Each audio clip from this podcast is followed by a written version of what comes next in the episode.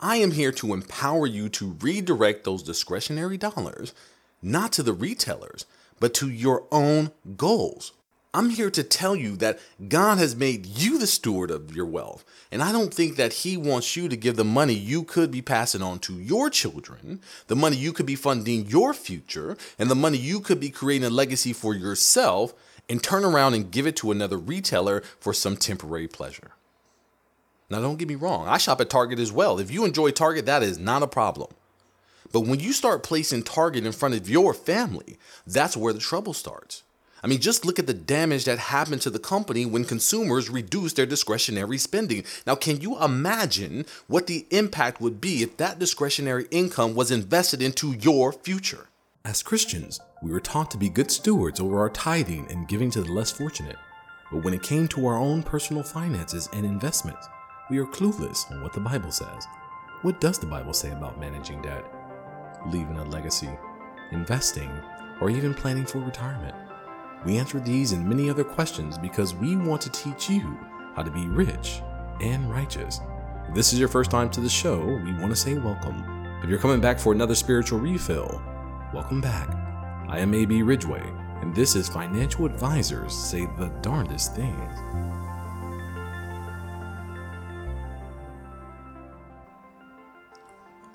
Welcome back. I am AB Ridgeway, aka Mr. Christian Finance, the host of Financial Advisors Say the Darndest Things in my mom's favorite Christian financial advisor. As always, make sure that you subscribe so you're notified every time we release a new episode. And be sure to like and comment on this episode. It really helps the podcast so we can continue to make great episodes for you. Now, Target seems to be the joke of Wall Street the past couple of days. It won't take you long to start hearing the Target jokes as they've missed the mark for their third quarter earnings by a large margin, as they are also impacted by the economic slowdown. Inflation, rising rates, and economic uncertainty definitely played a role in the numbers. If they didn't directly impact the retailer, it seems to be a legitimate reason to tell stakeholders. And I mean, who can argue? With inflation finally tapering off from its yearly high of 9.1% back in June, down to 7.7 as of late, the Federal Reserve raising rates by a quarter of a percent per go, and everyone still wondering when the recession is going to come, it seems as if Target is becoming the poster child of economic uncertainty. Target has been a step up from the warehouse style of Walmart, where many upper middle class earners go there for their home goods. But consumer behavior is impacting Target's bottom line, and everything they were afraid of seems to be coming into fruition. Discretionary spending doesn't seem to be the solution consumers are running to during these tough times. Is this a good sign for consumers? Are consumers finally waking up to the fact that all of these memes and TikToks of people spending hours in Target for a laugh are not so funny when they look at their bank account? Regardless if the cause is the economy, shoppers' behavior, or a combination of both, the fact is that Target dropped 13% last Wednesday and is down 32% year to date compared to a nearly 17% drop for the S&P 500 according to an article by Yahoo Finance. Now remember what I told y'all, it isn't about protecting yourself from downside risk. Concentration helps you create wealth and diversification helps you protect wealth. I am not saying Target is a good or bad stock choice. I'm not making a solicitation or giving a sell recommendation. What I am doing is letting you know that there is a price to pay for heavy concentrations in a portfolio. If you have a concentration of over 20% in Target stock, you're definitely feeling the drag in your portfolio right about now. And this drag can give you the illusion that you're doing worse than you really are, but that is what happens when you put your faith in one stock. I can't help but think about all the Target employees that has all of their retirement in Target stock. They've lost almost 30 something odd percent of what they've gathered over their career. That's why, even if you work for a great company like Target or a blue chip company, it's still important to diversify to protect yourself. Now, don't get me wrong, I'm a huge cheerleader of modern portfolio theory where the suitability of a stock in a portfolio is not determined by the stock on its own, but how it fits in a portfolio. So you got to understand that in a bond portfolio with one stock, I wouldn't call your portfolio risky just because the stock has a huge standard deviation. The risk to the investor is judged based on the entirety of the portfolio and not one asset that is in it. So, there is still hope for those who may be cringing at the moment. Also, according to the article by Yahoo News, Target chairman and CEO Brian Cornell, while on a call with reporters, Cornell added that a more cautious approach to holiday season expectations are needed given the current trend in the business. Sitting here today, if you look at some of the syndicated data that has been released, obviously you've seen a significant change in the consumer shopping patterns as we ended October and moved into the month of November, he said. So clearly, it's an environment where consumers have been stressed. We know they're spending more dollars on, watch this, food and beverage and household essentials. They're looking for promotions and are looking for that great deal.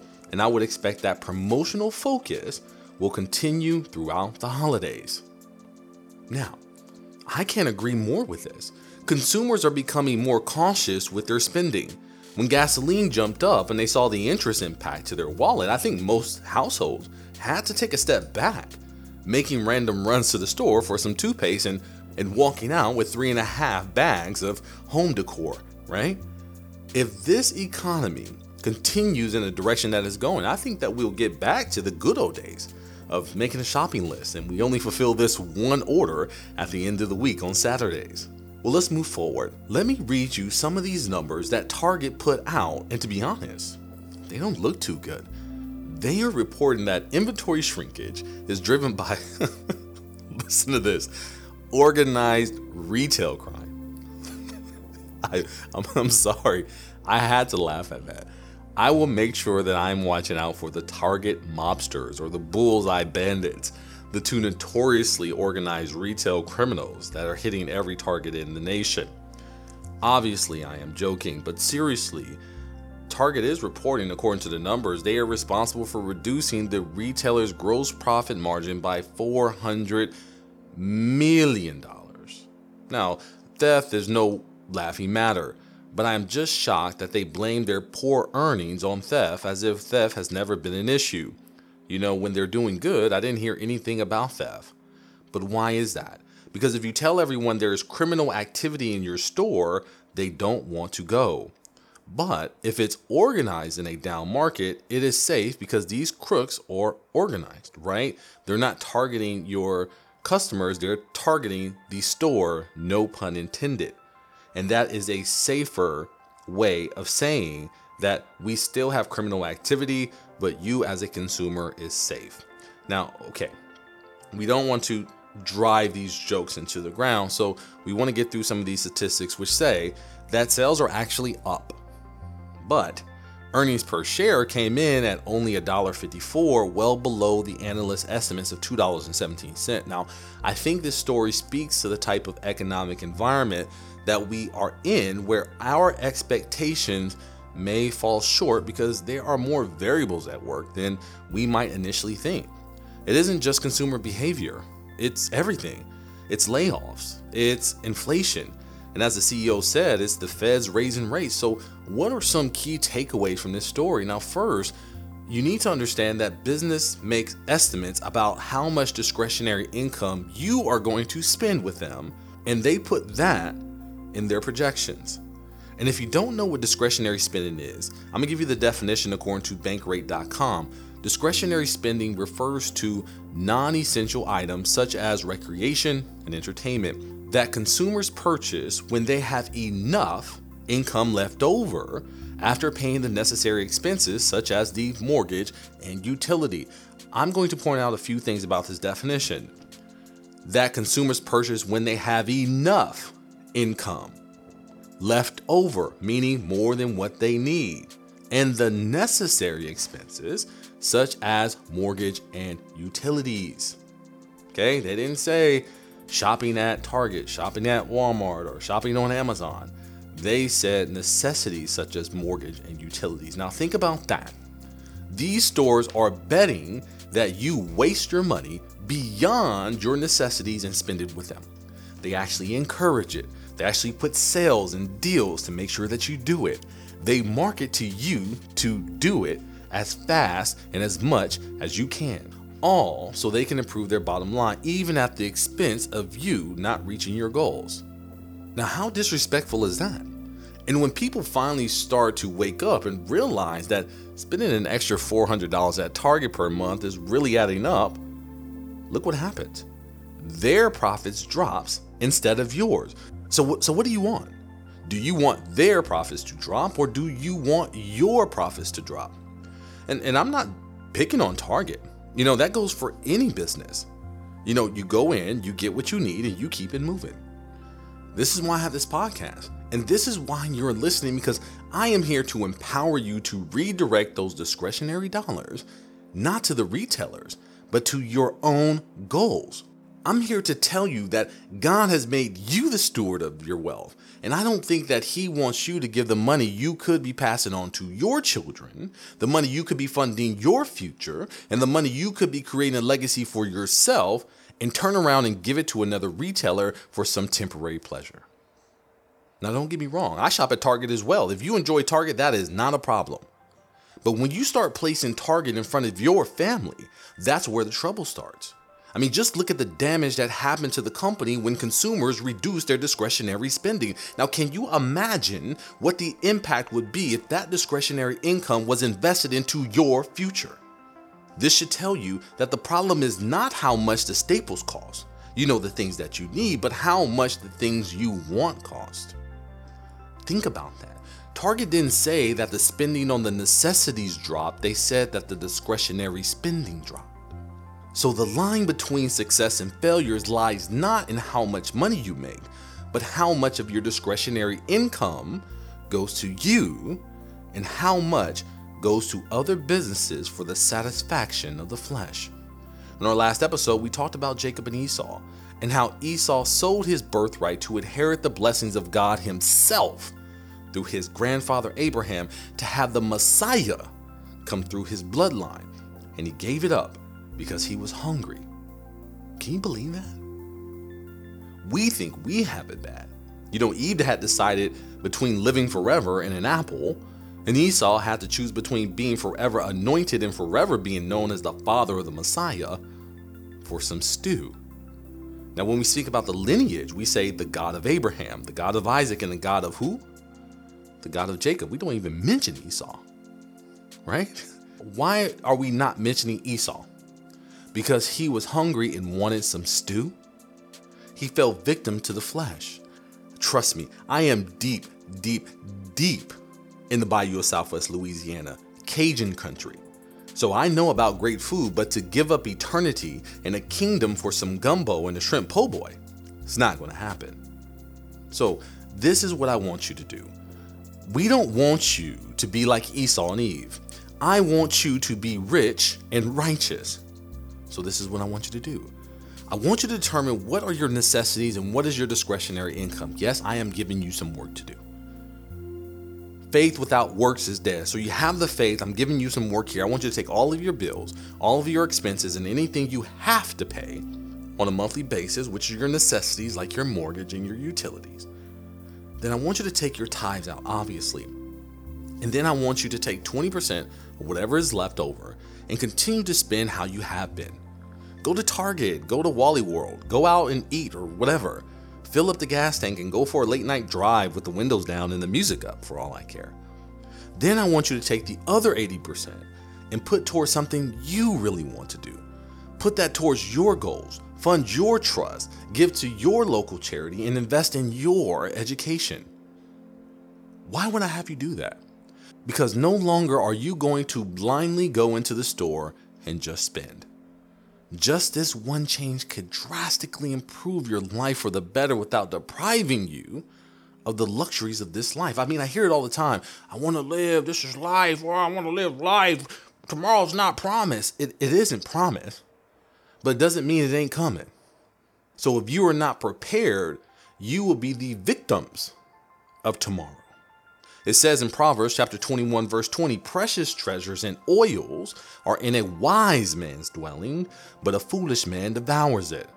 God tells us that we should keep the treasures in our house.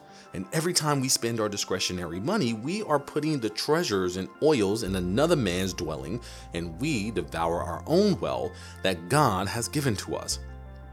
It goes on to say in 1 Timothy chapter 6 verse 17 to command those who are rich in the present world not to be arrogant nor to put their hope in what? In wealth which is so uncertain, but to put their hope in who? In God, who richly provides us with everything for our enjoyment. So I'm not telling you not to spend, but I am encouraging you to know what you are spending and where, and to put your hope in God and not in the fluctuations we call wealth. Because there is no hope when we put our faith in wealth. Because when we put our faith in God, He'll richly provide us with the things we were meant to enjoy in this life, not what we think we should enjoy. I hope that you've been blessed. If you've enjoyed this episode, be sure to like, to comment, and to share. Also, if you're not subscribed to our podcast, go to www www.abrwealthmanagement.com backslash podcast and join our family. As a thank you, we'll have a free gift for you. If you need help building your financial plan, information to speak with us will be given right after the show. I am AB Ridgeway, Mr. Christian Finance himself, and I'll see you on the other side of your blessing. I hope that you've been blessed. As always, this episode was created by AB Ridgeway, owner of AB Ridgeway Wealth Management, a virtual and in person fee only advisor that believes that financial advice should have God in it.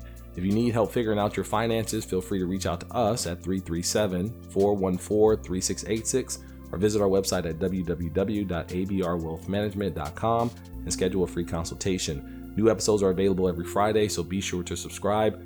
You can also listen to our podcast on your favorite platforms Amazon Music, Spotify, Google Podcasts, Apple Podcasts, and more. Or simply visit our website and join our family. I am AB Ridgeway, and I'll see you on the other side of your blessing. Olajuwon Ridgeway is an investment advisor representative and owner of AB Ridgeway Wealth Management, LLC, a registered investment advisor which produces a podcast show and makes it available on his website and through other distribution channels. Olajuwon Ridgeway and any guests on the podcast are providing their own views and opinion and are not necessarily the views and opinions of AB Ridgeway Wealth Management. Nothing on the podcast should be construed as solicitation or offer or recommendation to buy or sell any specific security. Investment advisory services are only provided to investors who become AB Ridgeway Wealth Management client pursuant to a written investment management agreement. Clients of AB Ridgeway Wealth Management may hold positions in securities discussed in the podcast. Past performance is no guarantee of future results. All investments involve risk and may lose money. Financial advisors say the Darndest Thing podcast is for informational purposes only and should not be relied on for any investment decisions. Instead, please consult a financial advisor, accountant, attorney, and or conduct your own due diligence.